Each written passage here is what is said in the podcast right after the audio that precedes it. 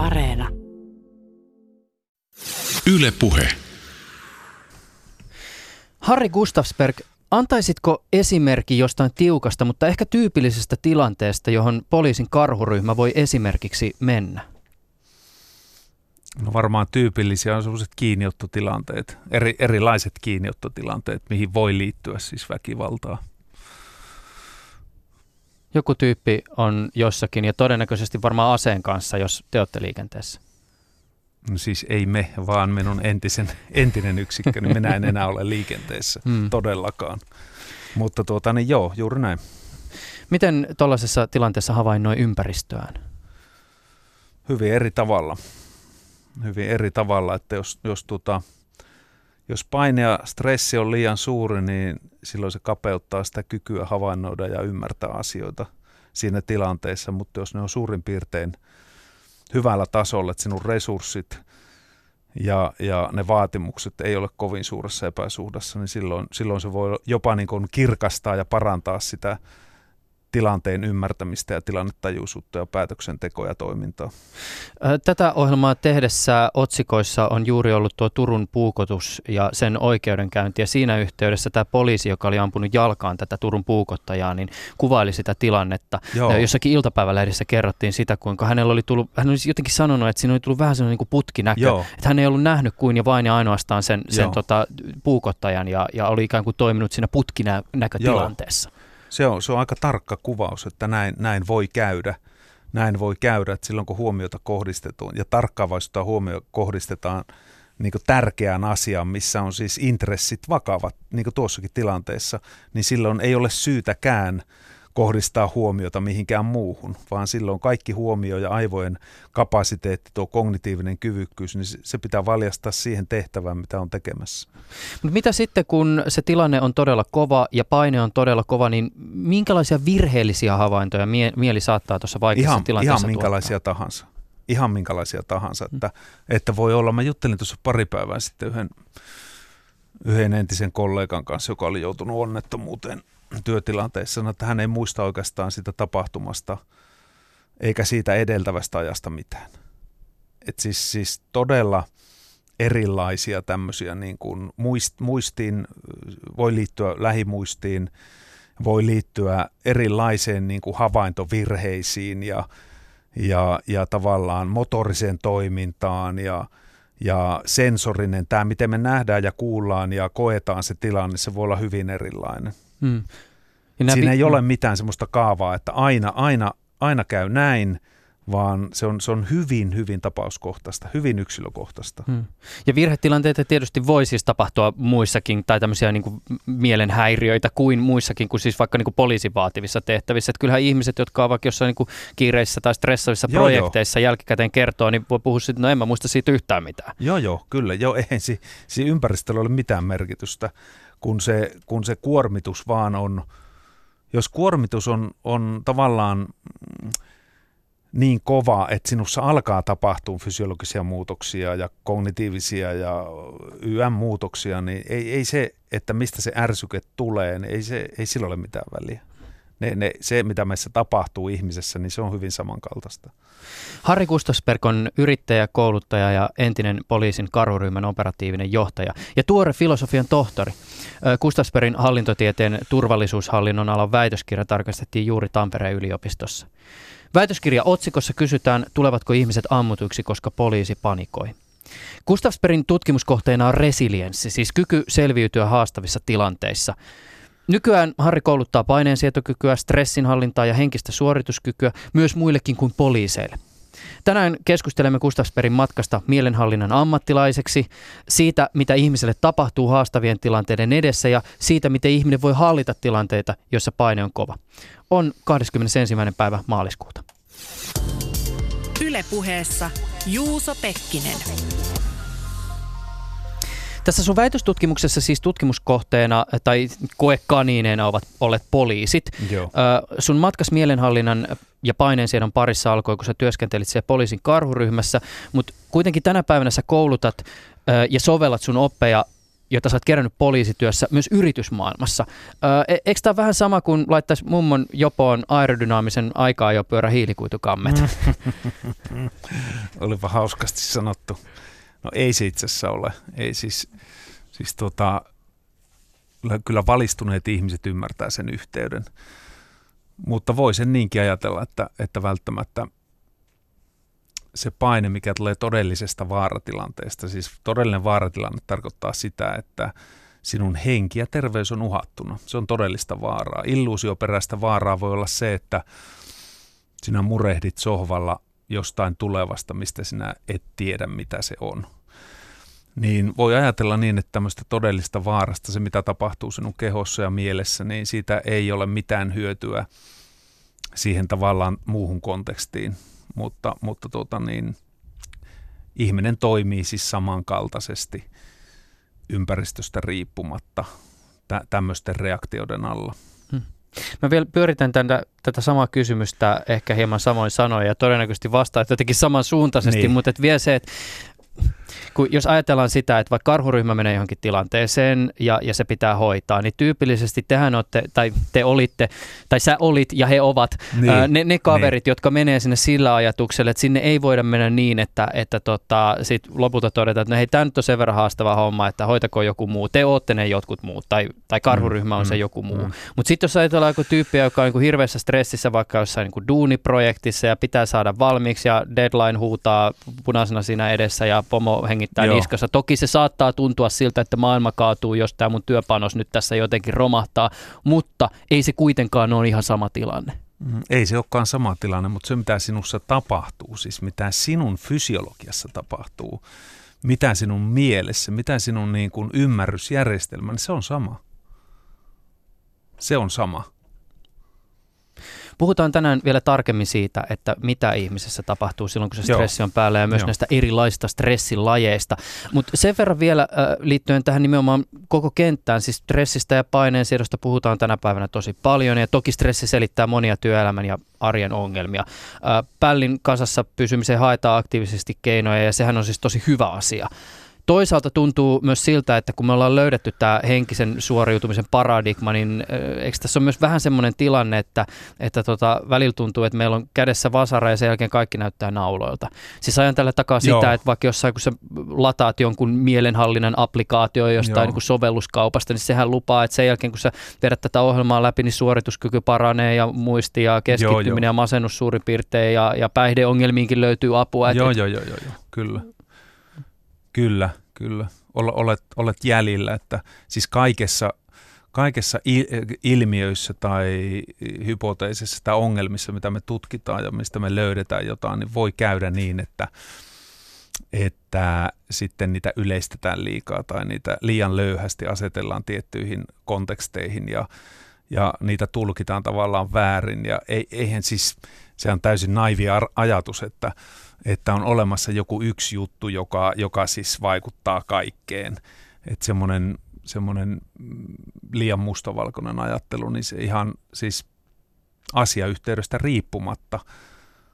Otetaan esimerkki, että tämmöinen positiivinen ajatus, että se, sehän on Juuso hyvä, että sinä ajattelet positiivisesti, eikö olekin pääsääntöisesti. Mm, näin, näin minulle on sanottu. Joo, mutta, mutta, mutta jos sinussa olisi joku vakava sairaus, ja sinä ajattelisit positiivisesti sillä kotona, että hmm, minäpäs äh, tämmöisellä positiivisella ajattelulla parannan tämän sairaalan, ja sinun pitäisi olla jo lääkärissä, niin silloin positiivinen ajatus, se, on, se, se ei toimi. Mm. Se, se, on, se ei ole sinun, sinulle eduksi. Siis kaikissa on kääntöpuolensa. Mm. Ja sitten toisaalta myös tämä, että pitää ymmärtää se, että, että missä tilanteessa mikäkin näkökulma on oikea. Siis vaikka jos mietitään yrityselämästä jotain sellaista tilannetta, että kannetaan hirveästi huolta niin henkilökunnan stressistä ja sitä aletaan kouluttaa vaikka jonkin stressihallintaa, vaikka sitten voitaisiin ajatella, että olisiko tässä tilanteessa vaikka se työtilat ei ole kunnossa se syy, minkä takia itse asiassa ihmiset stressaa. Joo, ja monesti, monestihan siis monestihan pitää tehdä nimenomaan se oikea analyysi, että mikä on syy ja seuraus. Se, se pitää aina selvittää. Puhutaan siis henkilökohtaisesta tämmöisestä kehittymisen kaaresta tai sitten organisaatiotasolla, niin se syyn ja seurauksen selvittäminen, niin se kaikki lähtee siitä. Koska, ja sitten jos puhutaan henkilökohtaisesti tämmöistä henkistä suorituskyvystä, että mikä se on sulla ja mikä se on mulla, missä on sinun vajeet, missä on minun vajeet, ne on hyvin erilaisia. Ei ole olemassa mitään tämmöistä tämmöistä niin kuin, anna kaksi vinkkiä Harri, että, että niin kuin tämä, tämä suoritus paranee. En anna, koska ei semmoista ole. Sulla on eri jutut kuin mulla. Mm. Äh, näetkö, että yksilö tai ryhmä voisi toimia stressaavassa ja haastavassa tilanteessa tehokkaasti ilman sen suurempaa harjoittelua tai ihan vain sattumalta? No, moni, moni asia elämässä on varmasti mennyt sattuman, sattumalta. Kaikkihan on mahdollista. Mut, mutta jos sä haluat puhua itsestäsi ammattilaisena ja sinä tiedät, että sinä teet vaativaa työtä, siis missä on pelissä on kovat panokset – niin, niin tota, älä tee sitä sattuman kaupalla, vaan valmistaudu hyvin. Va- valmistaudu henkisesti hyvin, valmistaudu fyysisesti hyvin ja, ja sen substanssin, tietenkin sen taidon ja tiedon ja kaikki mikä siihen liittyy, niin valmistaudu hyvin. Silloin aletaan puhua ammattimaista työstä ja, ja suhtautumista työhön ammattimaisesti. Hmm. Tässä sun väitöskirjan alussa, Harri Gustafsberg, sä taustotat tätä sun aihetta ja, ja tuot esiin myös tätä ikään kuin poliisiammattilaistenkin työympäristöä. Ja Täytyy kysyä yksi tämmöinen asia, joka pisti tässä heti alussa ja muotoilussa silmään. Siis sä kirjoitat about näin, että, että pitkään poliisityötä tehneet henkilöt törmäävät kaikkiin niihin arkisiin ja myös brutaaleihin ihmiselämän puoliin, jotka tyypillisesti pysyttelevät piilossa yleisön fasadin toisella puolen. Äh, kun tekee poliisityötä, niin alkaako maailma näyttäytyy niin, että on olemassa joku tämmöinen ulkokuori ja sitten siellä takana ikään kuin se, mikä oikeasti tapahtuu? Joo, voi olla. Voi olla. Kyllä, kyllä mä tunnistin itsessäni – tiettyjä asioita, että katsosko asia on niin, että ympäristö vaikuttaa sinun enemmän kuin sinä haluat uskoa, huolimatta siitä, mitä sinä siitä ajattelet. Että, että jos me tehdään tietyssä ympäristössä pitkään töitä, niin, niin kyllä maailma alkaa näyttääntyä sen ympäristön silmin. Ja poliisityön erityislaatuinen luonne on juuri se, että koska ollaan tekemissä todella mm, vaikeiden asioiden kanssa – niin, niin se, se on tavallaan semmoinen myös niin tutkijan näkökulmasta erittäin, erittäin niin kuin hyvä ammatti tutkia stressiä ja että miten me lisätään sitä henkistä suorituskykyä, koska, koska se on ihan konkreettista. Tämä työ tuo konkreettisuudessaan niin kuin paljon, paljon tämmöistä kuormitustekijöitä. Hmm. Mutta tuli muuten mieleen tuosta sun alustuksesta tämä Matrix-elokuvien kohtaus, jossa siis Keanu Reeves, Reevesin esittämälle Nemo, Nemolle laitetaan eteen kaksi nämä pilleriä, jossa toinen on punainen Joo. ja toinen sininen. Joo. Ja sitten kun sinisen syöt, niin jatkaa elämää eräänlaisessa onnekkaassa illuusiossa. Niin. Sitten punainen taas palettaa se brutaalin todellisuuden, niin, eikä paluuta niin. entiseen enää ole. Niin, niin. Tota, mi- miten sä päädyit karhuryhmään aikoina? Miten se oli?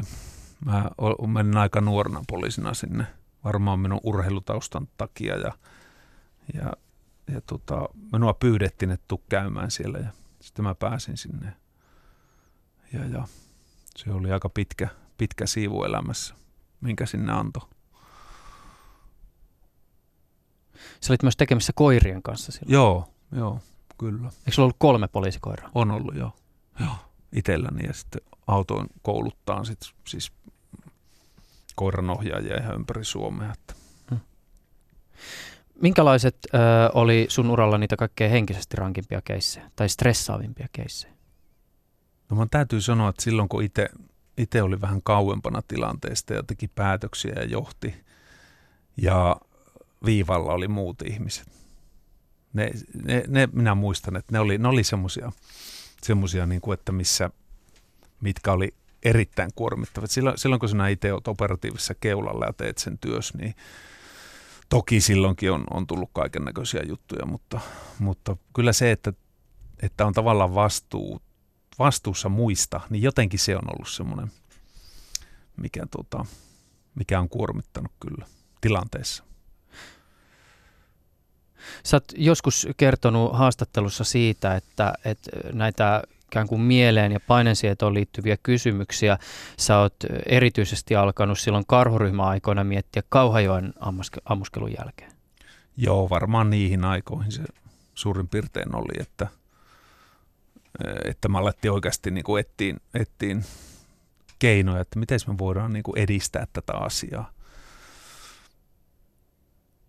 Että, joo, niihin aikoihin se varmaan oli.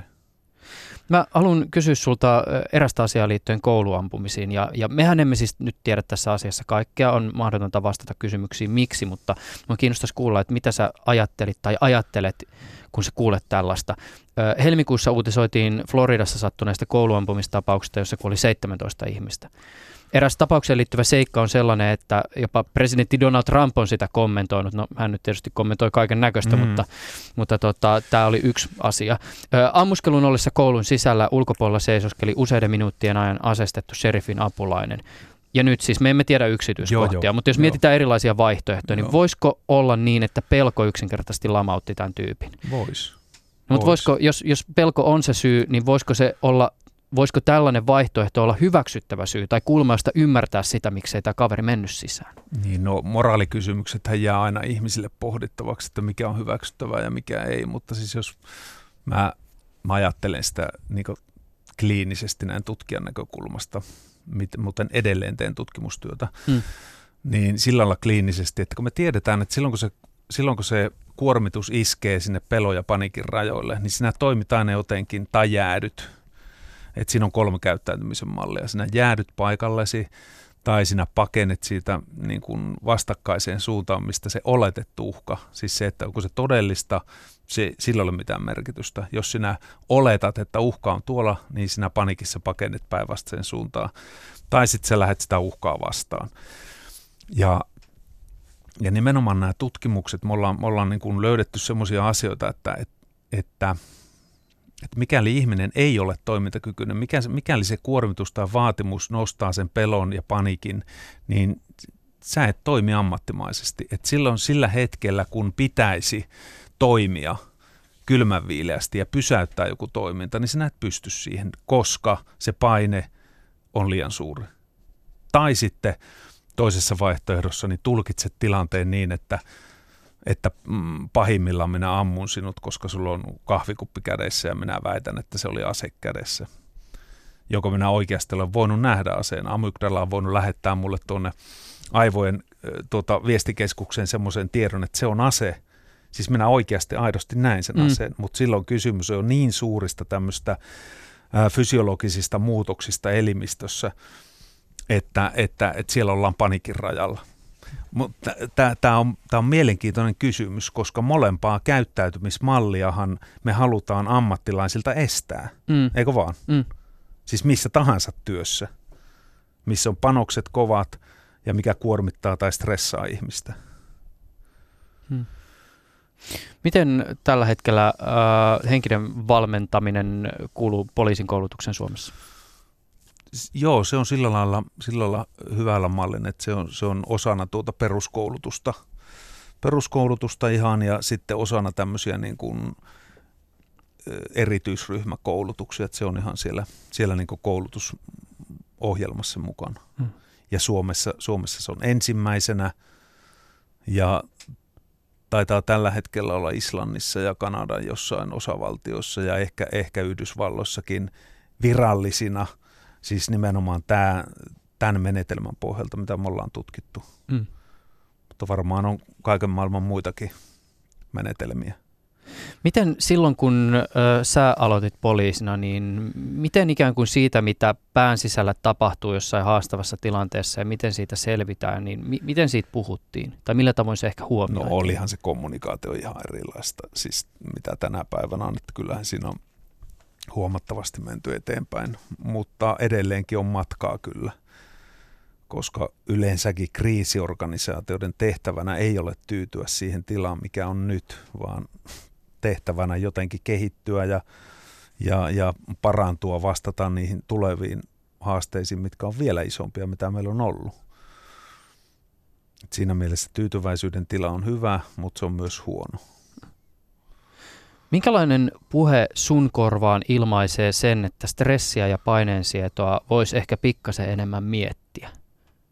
Liittyykö se esimerkiksi jonkin tämmöiseen, että, että jos vaikka puhutaan siitä, että no, että, että mitä sä sinä täriset, että, että tota, me mennään saunaan ja, ja, ja tota, juodaan pullo kossoa ja sen jälkeen kaikki on hyvin, vai minkälainen ikään kuin, minkälainen on se, se sanankäyttö tai se, joka sun korvaan pistää miettimään sitä, että nyt ehkä tätä asiaa ei ole mietitty kauhean pitkälle? No yleensäkin voisi miettiä sitä, että jos nyt puhutaan mistä tahansa organisaatiossa, niin monessako organisaatiossa tästä asiasta puhutaan niin kuin siitä tulisi puhua. Yleensäkin siitä, että mistä, miltä ihmisistä tuntuu, mikä heitä stressaa, mikä heitä kuormittaa, miten organisaation rakenteet ja käytänteet ja johtaminen ja kulttuuri, niin miten se tukee sitä, että et tota niin, hyvin, hyvin monessa organisaatiossa, mä oon nyt kiertänyt niitä aika paljon tässä, mulla on jonkunnäköinen tämmöinen empiirinen kokemus, niin, niin ei tämä ollenkaan yleistä niin jutella tämmöistä asioista. Ei ollut aikanaan poliisissa, mutta ei ole kyllä edelleen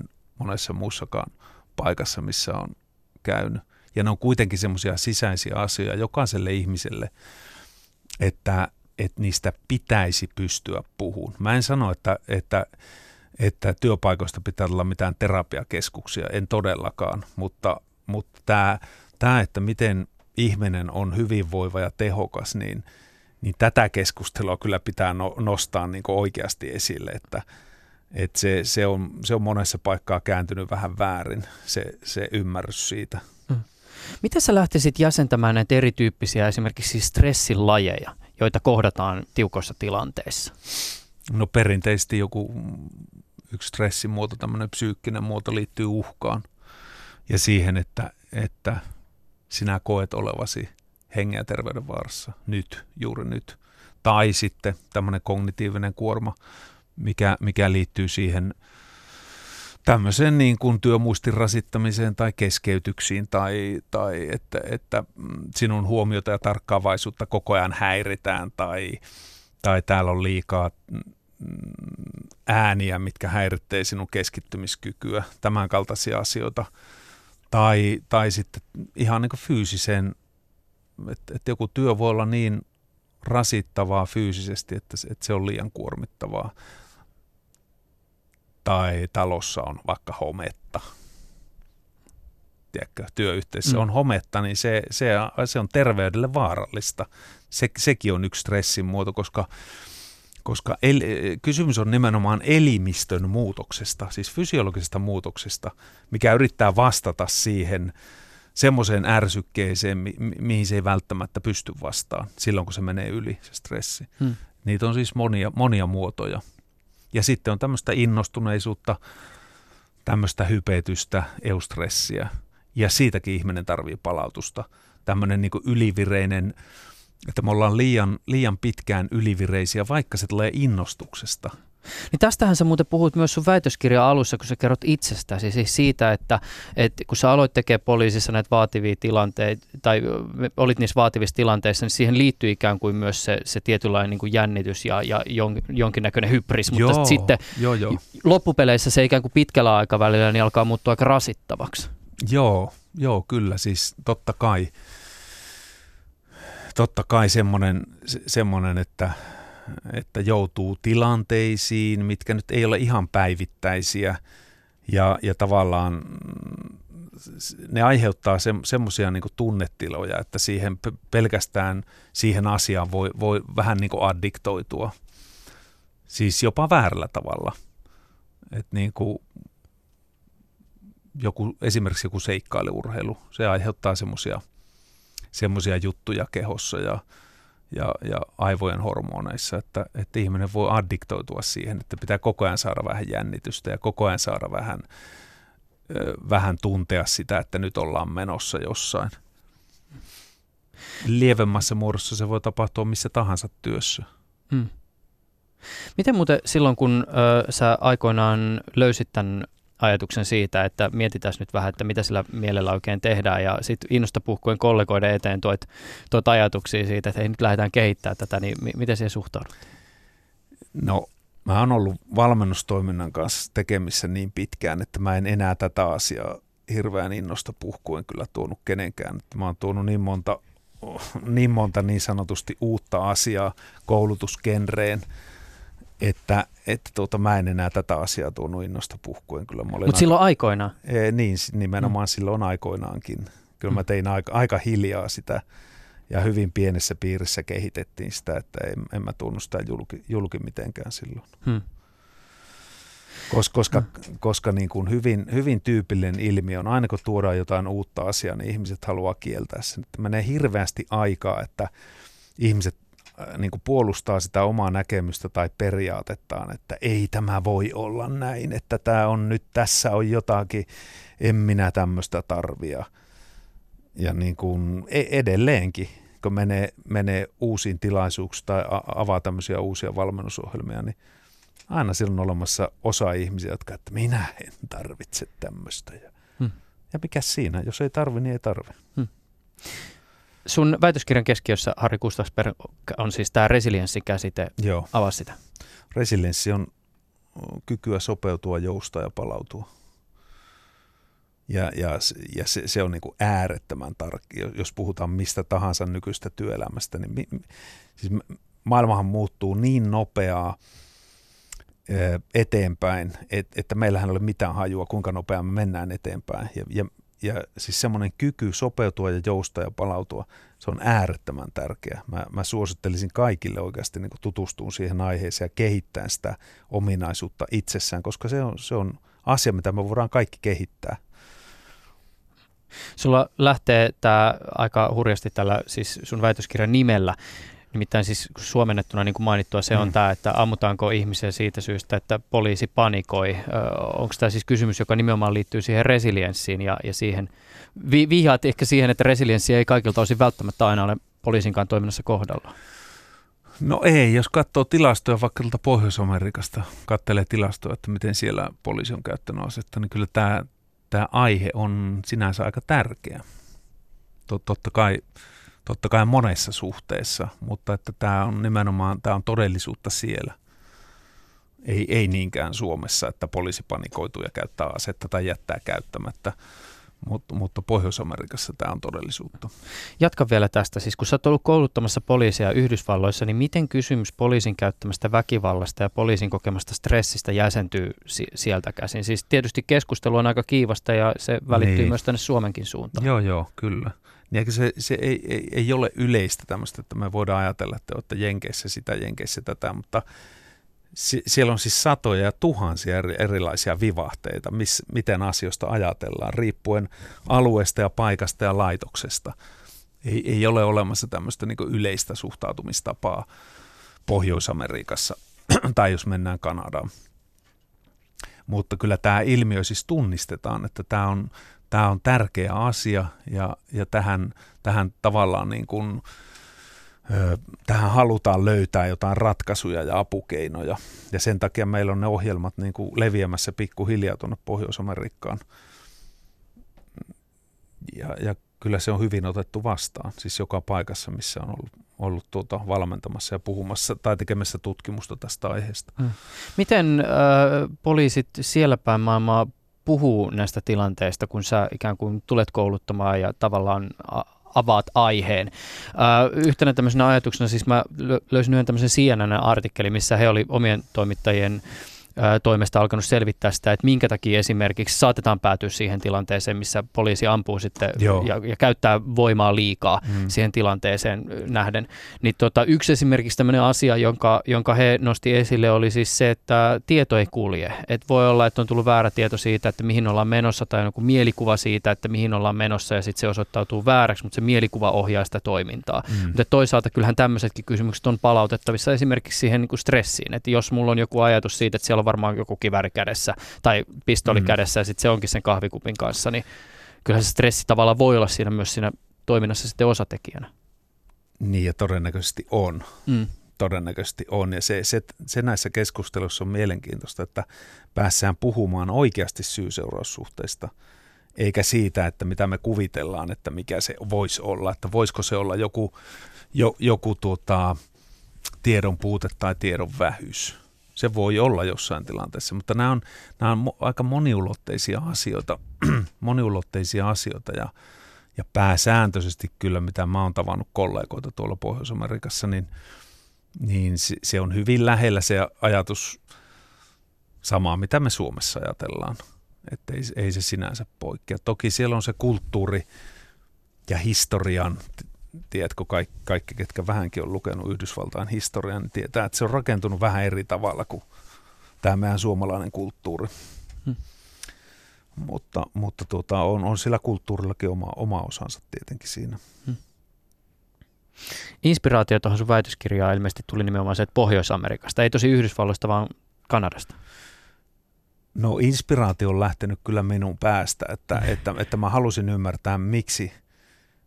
Mä halusin alun perin niin kuin löytää keinoja, että miten, miten parannetaan henkistä suorituskykyä ja päätöksentekoa ja miten me eletään näiden asioiden kanssa paremmin, miten meistä tulee parempia työssä. Se on ollut inspiraatio. Ja, ja sitten mä oon ollut, mä aloin kehittelen tätä menetelmää jo vuosia ennen kuin tehtiin tutkimusta. Ja mä mallensin ja kokeilin sitä täällä Suomessa. Ja, ja sitten mä jotenkin vähän onnekkaasti minut pyydettiin siihen tutkimusryhmään, mikä on siis Toronton yliopistossa, niin tähän tutkimusryhmään mukaan ja sitten me ollaan jatkettu vuosia yhteistyötä, että viimeksi viime viikolla tehtiin yhdessä tutkimuksia, että, että tuota, kyllä se inspiraatio on lähtenyt täältä ja tämä menetelmä on mennyt täältä sinne päin, eikä niin yleisesti ole, mä saan jotain kommentteja, että joo, tämä on matkittu jostain Jenkkien Navy Ei on matkittu. Tämä on, tämä on designattu Suomessa ja tehty Suomessa ja rakennettu Suomessa. Mikä se on se menetelmä, mistä tässä ollaan menetelmä on, menetelmä on se, että me harjoitellaan fyysisiä, kognitiivisia ja emotionaalisia taitoja. Kaikkia näitä kolmen taidon osaa, mikä, mikä me yhdistetään tekniikkaa ja taktiikkaa ja, ja, ja siihen, mitä me kulloisessakin työssä tehdään. Se on se menetelmä näin lyhyesti sanottuna. No mitä se käytännössä voi esimerkiksi tarkoittaa? No se käytännössä voi tarkoittaa vaikka, vaikka fysiologiset taidot voi, voi tarkoittaa vaikka hengitysharjoituksia, millä me säädetään hermoston tasapainoa. Syvähengitysharjoituksia.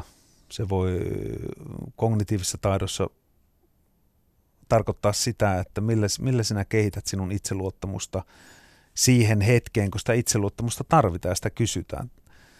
Ja emotionaaliset taidot voi tar- tarkoittaa vaikka sitä, että, että miten sinä hyödynnät sitä juuri sitä kokemusta, mikä sulla on nyt, niin miten sinä käyt mielikuvassa sitä läpi, jotta sinä parannat sitä suoritusta. Tai miten sinä hyödynnät mielikuvaa siihen, että kun sinä olet menossa johonkin vaikeaan ja vaativaan paikkaan, niin et, et sinä et säädät ja virität itsesi tavallaan semmoiseen kehomielitilaan, mikä palvelee sinua parhaiten siinä tilanteessa. Tässä sun väitöskirjassa tämä koostuisi tämmöistä osatutkimuksista, niin yhdessä tämmöisessä tutkimuksessa oli siis kaksi ryhmää, jossa siis... Sä oot siis oikeasti lukenut. Kyllä mä, kyllä mä oon sitä. Yleensä, yleensä toimittajat ei lue niitä. okay. Ja minä ymmärrän kyllä miksi. Mm. Siinä on siis tota, kaksi poliisiryhmää, joista siis, no mennään siihen harjoitteluun vielä, tai siihen niin kuin itse koetilanteeseen myöhemmin, mutta että toinen ryhmä on siis ikään kuin harjoitellut tällä, tällä sun menetelmällä Joo. ja sitten taas toinen ryhmä ei. Mutta että... Jotta näitä tuloksia saatiin, niin oli tietysti hyvä, että nämä ihmiset saatiin jonkinnäköiseen pisteeseen. Mitä se oli se käytännössä se harjoittelu ja kuinka kauan he harjoitteli ennen kuin voitiin lähteä tähän koeasetelmaan? Muutaman päivän, kolme päivää. Ja se oli tätä, mitä minä just sanoin. Hmm. Nämä fyysiset, kognitiiviset, emotionaaliset taidot, mitä pyöriteltiin ja harjoitettiin niitä kolmen päivän ajan. Mutta mitä ne päivät piti sisällä? Harjoittelua. Minkälaista? Siis sitä, tämmöistä taktista, taktista harjoittelua – taktista harjoittelua, mihin, mihin yhdistettiin mielikuvaharjoituksia, hengitysharjoituksia, keskittymisharjoituksia ja, ja, ja tavallaan niin kuin, se oli vähän niin kuin tämmöistä, voisi verrata urheilun psyykkinen harjoittelu. Joo, ja sitten ulkopuoliset tuomarit arvioi, arvioi suoritukset ja, ja ulkopuoliset tuomarit rakensi nämä niin sanotut tehtävät ja – sitten mitattiin, mitä kehossa tapahtuu ja se tuli aika monesta tämmöisestä datasta. Hmm. Minkälaisia oli nämä harjoitukset? Miten voidaan jossakin harjoituksessa simuloida se ikään kuin vaarallinen tehtävä, jossa poliisi voi olla? No hyvin helposti. Ihminenhän on äkkiä voisi ajatella, että no, että te voi leikkimällä, te ette saa samanlaisia tunnereaktioita aikaiseksi, mutta kyllä kuule saadaan. Silloin, silloin kun me katsotaan, mitä sinun kehossa tapahtuu. Ihminen on semmoinen, että, että me halutaan suoriutua hyvin – varsinkin mitä, mitä ammattitaitoisempi ihminen on, niin sen, sen halukkaampi ihminen on suoriutua tehtävästään hyvä. Ja jo se sosiaalinen tavallaan paine siitä, että epäonnistutko sinä vai et, niin, niin se, se antaa samanlaisen vasteen sinun kehossa ja mielessä ja ymmärryskyvyssä. Hmm. Mutta minkälaisia nämä siis oli käytännössä ne, nämä ne, ne liittyy tämmöisiin taktisiin tilanteisiin ja päätöksentekoon ja, ja aseen käyttämiseen ja tämmöiseen, mihin, mihin yle, yleensäkin tuommoisissa, tuommoisissa tota niin, harjoituksissa, tai mitä harjoitellaan. Hmm. Ja sitten kun me saatiin dataa eteen, tuloksia, niin mitä ne paljasti? Ne oli hämmästyttävät. Siis sillä lailla hämmästyttävät, että, että, että se ryhmä, jota oli harjoitettu, niin sen, sen tulokset oli hämmästyttävän paljon paremmat. Se tilannetietoisuus, se päätöksentekokyky ja toiminta, kaikki nämä kolme osatekijää. Ja se, että, että se on replikoitu jälkeenpäin sitten nämä artikkelit, mitkä mulla oli väitöskirjassa, niin me ollaan replikoitu ne jälkeenpäin muutamalla koeasetelmalla ja iso, isommalla tämmöisellä N-määrällä eli osallistujamäärällä ja tehty pitempiä interventioita ja, ja, ja tuota, niin siitä on hyvin vahva empiirinen näyttö nyt, että, että se todellakin toimii. Sen takia tiedettä muuten tehdään, että mä en tarvitse keskustella, että onko se hyvä vai ei, vaan tiedettä tehdään sen takia, että me, me pystytään näyttämään, että, että tämä kor- tämä toimii näin. Mm. Ja se, mitä me tehdään täällä, niin tuottaa tämmöisen tuloksen. Mm. Onko teillä muuten tota, ä, ajatuksena esimerkiksi sen Toronton yliopiston kanssa jatkaa tämän kaltaisia koeasetelmia? Meillä on, meillä on tota, en välttämättä tiedä tämän kaltaisia, koska me ollaan tehty sitä jo siis monta vuotta. Ja meillä on, meillä on ihan tarpeeksi vahva empiirinen näyttö siitä. Ei meidän tarvitse välttämättä enää tätä tutkia, mutta, mutta meillä on tällä hetkelläkin käynnissä siis siis tutkimushanke poliisiammattikorkeakoulun ja Toronton yliopiston kanssa, mikä liittyy, liittyy päätöksentekoon ja paineen sietämiseen, mutta, mutta tota, se on vasta niin alulla, että siitä ei voi oikein puhua mitään. Hmm.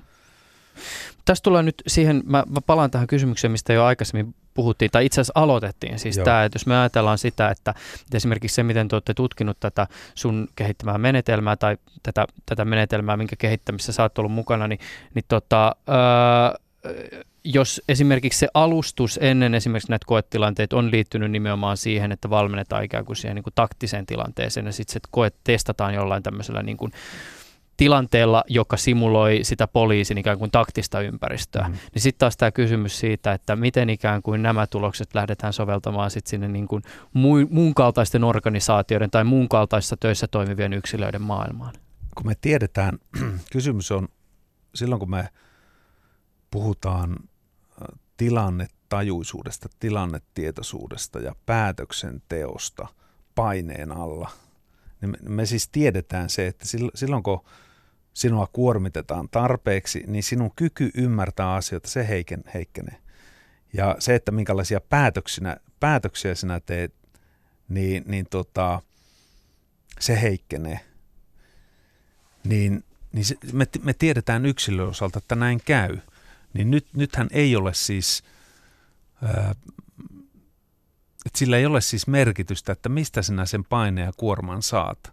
Se, se, on niin kuin, se tiedetään, että, että joka tapauksessa se vaikuttaa sinuun. Ja yleensä se vaikuttaa niin, että, että se heikentää tämmöistä niin kuin tilanteen lukemista ja hyvien päätöksien tekemistä. On se toiminta sitten mikä tahansa. Ja mm. siihen liittyy, liittyy siis yleensä myös kommunikaatio ongelmat, että mietisi tilannetta, että, että sinun pitää vaikuttaa johonkin ihmiseen tai, tai keskustella ihmisen kanssa ja teillä on konf, konflikti päällä ja sulla on todella voimakkaat tunnereaktiot, niin oletko sinä kykenevä neuvotteleen niin, että me saadaan joku hyvä ratkaisu, niin todennäköisesti et. Hmm. Mitä voimakkaammat tunnereaktiot sulla on, niin todennäköisesti se neuvottelutilanne voi mennä pieleen. Tässä nyt kun sä he, heität näitä ajatuksia tähän suuntaan, niin minäkin rakennan mielessäni tämmöistä eräänlaista palapeliä. Ja nyt taas edelleenkin se, että me emme tiedä kaikkea, me emme tiedä kokonaisuutta ja tämä nyt on mm. tämmöistä ikään kuin mahdollisilla maailmalla leikittelyä, mutta tulipa mieleen tuo haastattelu, jossa, jossa elokuvaohjaaja Louhimies oli juuri A-studiossa keskustelemassa hänen näistä työskentelymetodeistaan. Hänhän kovasti näissä anteeksipyynnöissään korosti nimenomaan tätä kommunikaatiota. Olisi toki ehkä voinut puhua, puhua niistä metodeistakin enemmän, mutta mm. anteeksipyyntö keskittyi nimenomaan tähän kommunikaatioon. Joo. Jos miettii sitä tilannetta siis yleisesti, mikä esimerkiksi jossain niin kuin elokuva kuvauspaikalla Joo. on. Siis se, että siellä on kymmeniä ammattilaisia, välillä aika kalliitakin ammattilaisia paikan päällä. Se kohtaus pitää saada purkkiin, pitää Joo. saada taiteellisesti onnistunut tilanne. Ja sitten siinä keskiössä se ohjaaja yrittää niin kuin lietsoa ihmisiä parhaaseen mahdolliseen tilanteeseen ja kommunikoida heidän kanssaan, että miten jo, siihen jo, tilanteeseen jo, päästään. Jo, siinä jo. voi tulla kyllä niin kuin sitten ikään kuin stressikin aiheuttaa sitä, että, että se kommunikaatio ei aina ihan toimi. Joo, aika, aika, hyvä, aika hyvä näkökulma ja nimenomaan koska ihmisten – käyttäytymistä ohjaa voimakkaat odotukset tai paine yleensä. Että meillä, meillä on erittäin voimakkaat odotukset jossain, tai sitten meillä on kova paine. Niin, niin tämä ohjaa siis ihmisen käyttäytymistä. Niin, niin monesti, hyvin monesti, mä en nyt puhu, puhu tästä keisistä, koska ei mulla ole siitä mitään, mitään niin kuin tietopohjaa, mutta monesti siis se, että miten me ihmiset käyttäydytään paineen alla, on erilaista kuin miten me – miten me käyttää nyt tässä, jos ei ole painetta. Mm. Mutta noin pääsääntöisesti voin sanoa, että, että silloin kun ihmistä pelottaa ja jännittää, niin se ei ole parhaimmillaan, jos se pelko ja jännitys on liian suurta. Me tarvitaan hyvään suorituskykyyn vireystason kohoamista, että tämä vireystaso kohoaa, mutta me, meillä pitää olla kyky säädellä sitä, että se vireystaso ei kohoa liikaa, koska, koska tuota niin, muuten, muuten se jännitys ja panikki voisi aiheuttaa todella, todella outoa käyttäytymismallia. Hmm. Mitä me muut ympärillä nähdään, että tuohon on niinku hullu, mutta mut se voi olla vaan liian kuormittunut siihen tilanteeseen, siihen tehtävään, mitä hän tekee, jolloin se on inhimillistä. Ja, ja, ja, ja tämä puoli, mä haluan tuoda sitä puolta, että se on kaikilla ihmisillä, tämä on todella inhimillistä, että, että me stressaannutaan, me tehdään välillä huonoja päätöksiä, mutta – mutta siitä ei ihmistä yleensäkään saisi tuomita, jos me, jos me kuormittuneena tehdään jotakin, niin että et olisi tavallaan ymmärrystä siihen, että tämä on meille ihmisille tyypillistä itse asiassa. Hmm. Mutta mut, mut se, se on tosi vaikeaa. Sä sanoit tuossa tietysti aikaisemmin sitä, että sä et voi tutkia näihin moraalikysymyksiin ottaa kantaa, mutta tavallaan just se ikään kuin sen stressin ja sen paineen alla toimimisen niin kuin jälkikäteisen tulkintaan, niin siihen helposti liittyy se arvottamisen Joo, aspekti. Niin että just esimerkiksi vaikka just tämän, me emme tiedä, mitä, mitä se tapahtui siellä tuota Floridassa sen koulun ulkopuolella joo, joo, ja niin kuin näin kyllä, poispäin, kyllä, mutta kyllä. että tässähän tapauksessa eihän me puhuta siitä, että pelko on lamaannuttanut potentiaalisesti servi. Me puhutaan siitä, että sen olisi pitänyt mennä sisään, miksi et sä mennyt maisin joo, mennyt ja niin kuin näin poispäin.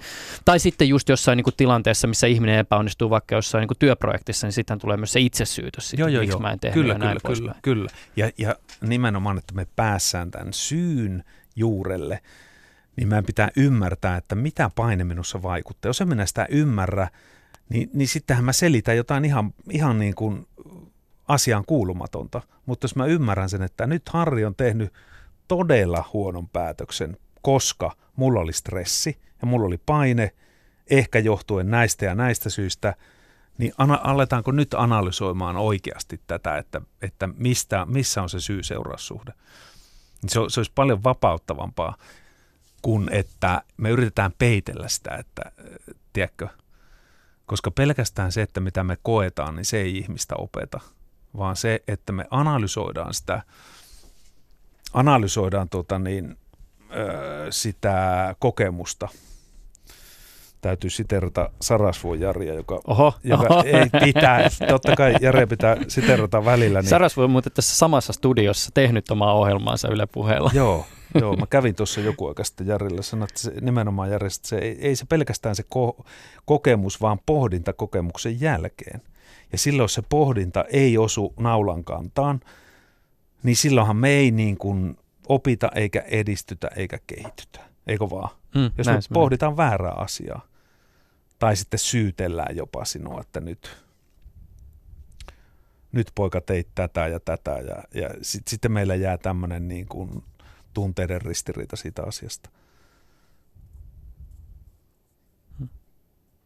Harri Gustafsberg, äh, mä voisin vielä palata tähän poliisiviitekehykseen sitä kautta, että nyt äh, esimerkiksi siis julkisuudessa poliisit on esittäneet näkemyksiä siitä, kuinka virkavallan kohtaama väkivalta on lisääntynyt ja muuttunut. Esimerkiksi siis poliisiammattikorkeakoulun Henri Rikander esitti juuri MTV-rikospaikkahaastattelussa, että poliisiin kohdistuva väkivalta olisi 2000-luvulla kaksinkertaistunut jo, että sen luonne olisi muuttunut vakavammaksi. Mikä sun näkemys on siitä, että miten eri stressilajien määrä ja laatu on poliisin, poliisin työssä vuosikymmenien saatossa kehittynyt ja vaikuttaako esimerkiksi tämä tilanne, joka vaikka se poliisiammattikorkeakoulun suunnalta maalalla jotenkin siihen, miten ikään kuin tähän poliisin ää, mielen valmentamiseen tulisi ehkä tällä hetkellä suhtautua? Joo, mä en oikein, oikein siis sillä lailla ole, ole juuri tätä asiaa tutkinut, niin en, en oikein voi ottaa mitään järkevää kantaakaan tähän, mutta, mutta siis sehän on selvä asia, että, että ilmiöt, ilmiöt, mitkä liittyy väkivaltaan, jos katsoo esimerkiksi Ruotsissa, niin kun niihin ilmiöihin pitää varautua. Ei, ei voi niin sanoa, että ei nää tule Suomeen tai ei nää tule kohdistua meihin tai ei ikinä Suomessa ole kouluampumisia. Siis se, sen viranomaisen tehtävä, joka, jonka tehtävä on vastata turvallisuudesta, niin heidän tehtävänsä on varautua uusiin juttuihin ja pahempiin juttuihin ja, ja kaikilla käytettävissä olevilla keinoilla. Mentaalisella harjoittelulla, fyysisellä harjoittelulla, teknisellä, taktisella, YM, YM. Tai, tai jos mm, sitten hypätään tänne normaali työelämän maailmaan, niin, niin, normaali työelämä, sinisen pilleri niin, työelämä. Niin, niin sinne, sinne niin. tavallaan normaali työelämän maailmaan, että jos, jos haluaa oppia ja kehittyä ja edistää, edistää työssä, niin ainakin kannattaa hahmotella sitä, että mikä suhde ja mikä osuus tällä minun omalla inhimillisellä reservillä on tässä yhtälössä. Että pitääkö minun kehittää stressin sietoa tai henkistä suorituskykyä tai tilannetajuisuutta tai näitä tämmöisiä tätä inhimillistä reserviä, että pitääkö minun kehittää sitä, mutta ainakin minun pitää pitää sitä huolta. Jos et halua kehittää, niin ainakin pitää pitää huolta, pitää palautua ja, ja olla toimintakykyinen. Ja se, se vastuu on kyllä kaikilla ihmisillä. Miten sä itse palaudut? Mä, mä palaudun, mä olen aika kova poka nukkuun, nukkuun ja tota, nukun pitkiä, edelleenkin nukun, sanotaan, että kun ihminen vanhenee, niin, niin tota, se tarvii vähemmän unta. Paskat minun tapauksessa ei ainakaan, että minä nukun paljon ja, ja välillä jopa analysoin sitä omaa unen laatuakin, että onko se hyvä vai ei. Ja, ja tota, erilaisilla tämmöisillä biopalautteilla, Mut, mutta siis mä urheilen ja lenkkeilen ja, ja, ja, ja, ja ja yritän tehdä täysin erilaista asiaa kuin, kuin mitä sitten tämmöinen valmentaminen ja tutkiminen ja tämä työ, työ on. Että, että se, se on kyllä – se on loppujen lopuksi se tuo, tuo kyllä tehokkuuttakin, kun, kun tämän oivaltaa. Mm. Kuinka paljon sä luotat tämmöisiin niin erityyppisiin mittareihin ja tapoihin ikään kuin mitata palautumista tai sitä, että vaikka jossain siis stressin siedossa tai resilienssikehittämisessä ollaan päästy eteenpäin? Tietysti niin tämmöinen tieteellinen tutkimus ja akateeminen konteksti on oma asiansa, mutta esimerkiksi sellainen, että vaikka jollain niin mittareilla mitataan, mitataan leposykettä tai pyritään analysoimaan unta tai miten esimerkiksi jossain organisaatiossa lähdetään todentaa, että, että ne metodit, jotka on otettu käyttöön äh, resilienssin kehittämiseksi, niin, niin niissä ollaan jotenkin onnistuttu tai niiden avulla ollaan päästy eteenpäin. Niin, no y- yleensäkin, että mä annan semmoisen vinkin, jos puhutaan organisaatio, yksilöthän voi tehdä mitä ne haluaa, koska yksilötasolla mehän vastataan itse, että miten me että, että mitä minä uskon ja mitä minä en usko, mutta organisaatiotasolla, että, että jos jotain menetelmiä otetaan käyttöön, niin kannattaa kannattaa niin kuin selvittää, että onko ne ihan validoituja, onko ne, onko, onko ne semmoisia menetelmiä, mitä on oikeasti tutkittu ja testattu. Ja, ja, ja ottaa tämmöisiä sen, sen kaltaisia menetelmiä käyttöön hmm. Miel, Mutta, mieluummin kuin niin. Mutta sen jälkeen, kun on otettu käyttöön joku validoitu menetelmä ja sitten halutaan vielä itse todentaa, että, että tämä niin kuin ikään kuin toimii, Joo. niin minkälaisiin mittareihin sä silloin kehottaisit katsomaan? siis pitää olla monen kaltaisia mittareita. Pitää olla semmoisia mittareita, missä, missä se yksilön kokemusmaailma tulee esiin. Se on tärkeä, että, että miltä yksilöstä tuntuu, miten yksilö näkee ja kokee sen asian. Se on tärkeä. Mutta, mutta myös tietenkin on, riippuen mitä organisaatio tuottaa, mutta joka tapauksessa jotenkin, jotenkin hän sitä organisaation tehokkuutta niin olisi syytä mitata. Se, että miten se tehdään, niin se ei ole kyllä aina helppoa, mutta siihen pitäisi pyrkiä. No miten, mm. miten esimerkiksi poliisissa, vo, voiko sitä paljastaa, että miten tavallaan niin kuin siellä päässä todennetaan se, että nämä suhteellisen tuoreet, tuoreet menetelmät, niin että, että niistä on ikään kuin hyötyä siinä arkipäivässä työssä? No lä- lähinnä, lähinnä tällä hetkellä se on ollut vielä, vielä äh, se, semmoisella kyselytasolla, että, että ne, jotka koulutusta on saatu, niin niiltä on kysytty sitten jälkeenpäin, että ootko sinä käyttänyt tätä ja että, että sillä tasolla ainakin. Hmm. Miten ihmiset sitoutetaan poliisissa harjoittelemaan paineensietokykyä? Sehän on kuitenkin tapa tai asia, jota pitää harjoitella. Eihän se tule vaan Joo. sormia napsauttamalla tai että nyt vähän vedät henkeä ennen kuin menet sinne vaikeaseen tehtävään. Niin, se on vähän sama kuin fyysinen kunto, että, tiedätkö, että sä käyt kerran vuodessa lenkillä, niin ei se riitä. En, en, en mä tiedä, siis kun mä en ole poliisiorganisaatioiden kanssa enää tekemisissä sillä lailla. Ja sä poliisiammattikorkeakoulussa kuitenkin? Joo, mä teen tutkijana, mutta, mm. mutta siis sitä, sitä tämmöistä operatiivista, operatiivista työtä, että miten se tänä päivänä, miten ihmisiä sitoutetaan pitää itsestään huolta. Mä en saa vastata siihen tänä päivänä, koska siitä on monta vuotta, kun mä oon ollut pois. Siis Mutta ehkä kouluttajana, millä tavoin sä ikään kuin, niin kuin kehoitat siihen, että, et, tai muistutat ihmisiä siitä, että tähän asiaan kannattaa sitoutua?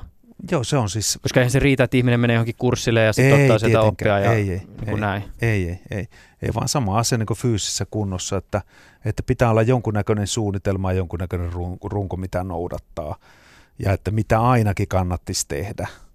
Että, että tehdään, tehdään niin mahdollisimman vähän, että saadaan mahdollisimman hyvä vaste. Sehän se idea on kaikessa tekemisessä. Että, että, tuota, että niin kuin kehittyminen edellyttää sitä, että me, me toistetaan tiettyjä hyviä juttuja säännöllisin väliajoin. Mm. Mulle jäi vielä pik- pikkasen hämäräksi se, että mitä konkreettisesti esimerkiksi tällainen niin kuin harjoittelu tässä sun ö, menetelmässä tarkoittaa, mutta nyt mä kysyn vielä tästä niin kuin tällä tavoin, että et tota, kuinka paljon se esimerkiksi niin kuin käytännössä vaatisi vaikka ihan siis päivätasolla se treenaaminen? Tai kuinka paljon pitäisi panostaa siihen, että siitä olisi niin kuin oikeasti jotain hyötyä? Että sitä saataisiin sitä paineen no taas kysyt semmoista asiaa, että taas kysyt semmoista asiaa, että kuka on kysymyksessä. Mikä se sinun lähtötaso on? Mm. No kyllähän ihmiselle voidaan joo. sanoa, että jos haluat kehittää sun aerobista kuntoon, niin liiku kolme kertaa viikossa näin ja näin Joo, paljon. joo, joo, joo. Mutta, mutta siis tämä on semmoinen asia, että tämä tavallaan se yhdistyy siihen, mitä sinä teet. Se ei niin ota sulta enempää aikaa, sinun pitää kuitenkin hengittää. Hengitätkö huonosti vai hyvin, se on sinun asia, eikö vaan? Tai sinun pitää kuitenkin ajatella, niin miten sinä ajattelet – Eikö vaan? Siis, siis se, tämä ei sillä lailla, että, että nyt, nyt sinun pitää puoli tuntia tehdä tämmöistä asiaa, niin en, en mä sitä osaa sanoa, enkä mä sano, mutta, että, mut, mutta kun perusasiat tietää, että mitä ainakin kannattaa tehdä, ainakin sen voin sanoa, että, että niin kun hengittäkää nyt muutaman kerran päivän aikana syvään, siis säännöllisin väliä jo joka päivä, ei siis ole keltään pois. Ja, ja, ja tavallaan miettikää, että mm, että minkälaiset ajattelut ohjaa sitä meidän päivää, että, että voisiko niihin nyt pikkusen vähän saada muutosta, jos, jos se ajattelu on itsessään semmoinen, mikä, mikä tavallaan ei edistä sitä juttua, mitä me ollaan tekemässä. Että miten me voitaisiin niin kuin muuttaa tätä ajattelun kaavaa vai voidaanko? Niin nämä on tämmöisiä yksinkertaisia asioita, mutta jos, jos me ei niin kuin sisä, tavallaan sisäistetä sitä, että että mistä tässä omassa itsen, itsensä säätelyn mekanismissa, missä tässä on kysymys, niin sittenhän me toistetaan sitä, mitä me ollaan tehty aina ennenkin. Hmm. Tässä muuten tuli nyt ne Harri Kustasperin kaksi vinkkiä. Niin. Sait, Ei sait, kysyä. Sait käännettyä ne, sait käännettyä ne vinkit. Eli hengitä edes niin. mu- muutama kerran päivässä niin, että et hengität syvään ja sitten just tämä ajattelukysymys. Milloin sä muuten hengität syvään? Niin, Nytkin. Niin. Nytkin sait niin käännettyä minut tähän, että et, joo, siitä, siitä on tullut sillä lailla tietoinen tapa, että, tai tiedostamaton tapa, että en, en mä nyt enää sillä lailla, ehkä joskus aamulla, kun mulla on joku oikein, oikein kova juttu mielestäni päivällä, niin aamullenkin yhteydessä tee jotain siis mitkä liittyy tietoisesti hengittämiseen, mutta se, se on iskostunut niin, mä oon niin monta vuotta sitä tehnyt ja niin pitkään, että se, mä jotenkin niin kuin automaattisesti säätelen sitä oma, omaa tavallaan niin, kuin niin sanottua paineensietoa. Hmm. Mitä mieltä sä oot tämmöisistä, just kun mä mainitsin nämä erilaiset esimerkiksi applikaatiot, joissa kehotetaan ihmistä vaikka jonkun mindfulnessin niin. pariin ja mieti sillä että nyt säännöllisesti 10 minsaa päivässä ja näin poispäin, niin on, onko näistä su, sun näkemyksen mukaan mitään hyötyä? No jos ihminen kokee ne hyödyksi, niin mikä ettei. Se on, se on henkilökohtainen asia. Kaikki, kaikki, mikä oikeasti auttaa oikeita asioita, niin kannattaa kokeilla. Niin. Se on tietysti, äh, sulla on, sul on tämä etu, kun sä puhut näistä asioista, että, että tota, kun sulla on kuitenkin tämä poliisi- ja karhuryhmätausta, niin, niin sitten se on helppo nyökytellä sille, että pakkohan näiden olla oikeita asioita, koska siellä jengissä ei varmaan kuitenkaan oteta siihen ikään kuin arkiseen rutiini sellaisia käytäntöitä tai harjoitteita, jotka ei sitten toimi. Niin. Se ajatus on kuitenkin se, että siinä ollaan ihmisten henkien kanssa tekemissä potentiaalisesti. Joo, joo, kyllä, kyllä. Ja, ja, ja niin päin se menee, että jos jos joku asia toimii jossain äärivaikeissa jutussa, niin kyllä ne toimii sillä arjessakin. Mutta toisinpäin se ei, ei mene. Mutta näin päin se menee. Tai jostain, että miten minä hallitsen kumuloitunutta stressiä. No selvitä, että mikä se akuutin stressin syy. Että, että me vaikutetaan ensinnä siihen yksittäisen akuuttiin stressiin, laitetaan se niin kuin iskuun ja katsotaan sitten, että mistä se stressi kumuloituu, kun sitä akuuttia stressiä ei enää ole tiedätkö? Mm. Että, että niin kuin oikea järjestys asioissa, kun me lähdetään ratkoon ongelmia, niin järjestys pitää olla oikea. Mm. Harri Kustasberg, kiitokset tästä keskustelusta. Tämä on ollut kiehtovaa. Kiitos. Yle Puhe. Tämä on uusi Yle Puhe. Kuin yksinäinen ikihonka suomettuneella suolla – kuin hömötiainen isänmaallisessa karaokessa. Ruben Stiller maanantaisin 15.02. Tämä on uusi Yle Puhe. Ja tätä ohjelmaa tehdessä keskiviikkoa, mutta mutta ei se mitään, vaikka Ruben Stillerin maanantai olisi mennyt ohitse, nimittäin Yle Areenastahan tuokin ohjelma löytyy. Onnellisuus oli keskiössä Ruben Stillerin ohjelmassa maanantaina. Eli no, en tiedä ollaanko sukulaissuhteessa tämän ohjelman kanssa, mutta Areenassa ollaan molemmat joka tapauksessa. Eli siis yritin kiertoteitsi kertoa sen, että jos tällä hetkellä kuuntelet tätä ohjelmaa radion välityksellä ja mietit, että mistä Harri Gustafsbergin kanssa keskusteltiin tuossa vartti sitten, kuulosti kiinnostavalta, miten tähän tilanteeseen päädyttiin tehtiin ja mi- mikä oli se kysymys noista kahdesta neuvosta, johon tuossa äsken naureskelle viitattiin, niin se selviää, kun otat sen Areena-audion sieltä ö, verkkopalvelusta auki. Eli käytössä toimii sillä, että voit kirjoittaa Areena-haku Juuso Pekkinen, niin sieltä löytyy. Ja toki podcastit, ne, ne ovat vallan mainio tapa käyttää tämän kaltaisia audiosisältöjä, eli jos haluat mennä ö, johonkin niin kuin lenkille tai kuntosalille, niin Areenan lisäksi erilaiset podcast-applikaatiot ö, helpottavat kuuntelua. Ne kertoo heti, kun uusi ohjelma tai jakso tulee ja, ja sen jälkeen pääset sen äärelle, kun ohjelma sen mobiililaitteeseen lataa. Jos sulla on jotain kysyttävää, kommentoitavaa, kritiikkiä, haluat ehdottaa kenties tulevia ohjelma-aiheita, hei, tämä tyyppi pitäisi ehdottomasti saada ohjelmaan vieraaksi tai tähän asiaan pitäisi paneutua ja tämän näkökulma on ehdottomasti jäänyt mediassa liian vähälle käsittelylle, niin allekirjoittanutta voi lähestyä, se on erittäin mieluisaa. Kiitos kaikille teille, jotka sitä teette. juuso.pekkinen.yle.fi on allekirjoittaneen sähköpostiosoite. Ja Twitterissä meikäläinen vaikuttaa nimimerkillä Iuso. Ensi kertaan.